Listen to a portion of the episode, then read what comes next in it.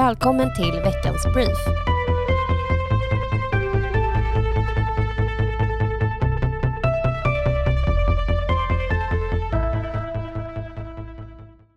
Veckans brief är tillbaka efter ett uppehåll.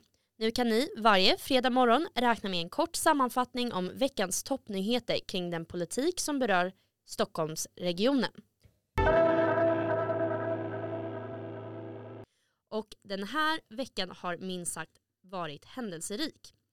Det största som har hänt är ju att Sverige har fått en ny regering. Det är totalt 24 ministrar varav 13 moderater. Fem av dem är också Stockholms moderater. Då är det en inflyttad skåning, Tobias Billström, som är tidigare gruppledare för Moderaterna, har också varit talman i riksdagen och bland annat migrationsminister. Han har pluggat historia på Cambridge och i Lund och nu är han Sveriges utrikesminister.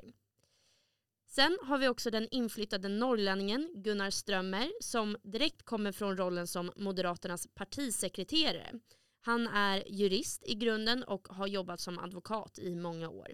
Han grundade också Centrum för rättvisa som bland annat hjälper till att driva rättsprocesser när individer har fått sina fri och rättigheter inskränkta av till exempel stat eller kommun. Och idag så är han Sveriges justitieminister.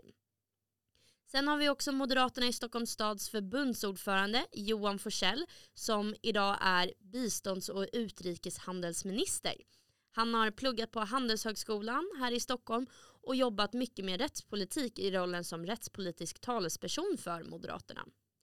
Vi har också Parisa Liljestrand som nu är Sveriges nya kulturminister. Parisa har varit kommunstyrelsens ordförande i Vallentuna och i grunden är hon utbildad lärare och har jobbat som rektor i många år. Parisa föddes i Iran och lyfte bland annat kulturen som ett medel för integration och en väg in i samhället. Sist men inte minst har vi Niklas Wikman som är Sveriges nya finansmarknadsminister. Niklas är doktorand i nationalekonomi och har bland annat skolats hos Anders Borg när han var finansminister. Niklas har tidigare varit Moderaternas skattepolitisk talesperson och ordförande i Moderata ungdomsförbundet. Även en Stockholmsmoderat blir också Moderaternas nya partisekreterare nu när Gunnar Strömmer blivit justitieminister.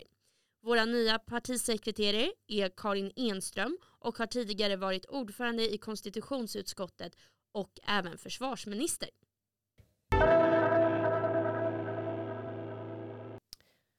Denna vecka har vi även fått en ny gruppledare i Stockholms stad. Kristoffer Fjellner är nu vald till ny gruppledare och blir därmed Moderaterna i Stockholms stads finansborgarrådskandidat. Han ska tillsammans med Andrea Hedin och Dennis Vedin som är valda oppositionsråd leda Moderaternas arbete i Stockholms stadshus. Kristoffer Fjellner säger själv att han är stolt och glad över förtroendet att få leda Moderaterna i stadshuset.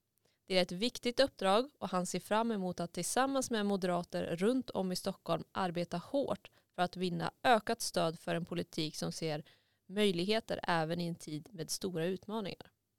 Stockholmarna behöver både trygghet och ett växande Stockholm. Vi ska bekämpa våldet med full kraft men vi måste också fortsätta att utveckla Stockholm som en världsstad dit företag, kapital och talanger söker sig. Vi moderater vill se ett Stockholm där människor från hela Sverige och världen kan förverkliga sina drömmar. För den som inte känner till Kristoffer Fjellner sedan tidigare har Kristoffer bland annat varit Europaparlamentariker, varit med och ansvarat för Moderaternas senaste idéprogram och är idag även ledamot i Moderaternas partistyrelse. I Stockholms stadshus bildar nu tyvärr Socialdemokraterna, Vänsterpartiet och Miljöpartiet styre och fyra år av hårt arbete i opposition väntar nu för Moderaterna. Nytt styre finner vi även i Region Stockholm med Socialdemokraterna, Centerpartiet och Miljöpartiet som tillsammans utgör den styrande koalitionen för mandatperioden. Här tar man också hjälp av Vänsterpartiet som samarbetsparti till den styrande koalitionen, vilket tillsammans samlar en majoritet.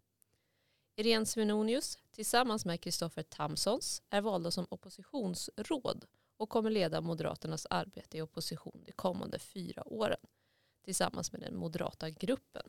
Många är kritiska till och beklagar att Centerpartiet nu har bytt sida, bland annat Centerpartiets egna ungdomsförbund i Stockholm. Det var veckans brief för den här gången. Vi är tillbaka samma tid nästa vecka. Vi hörs då!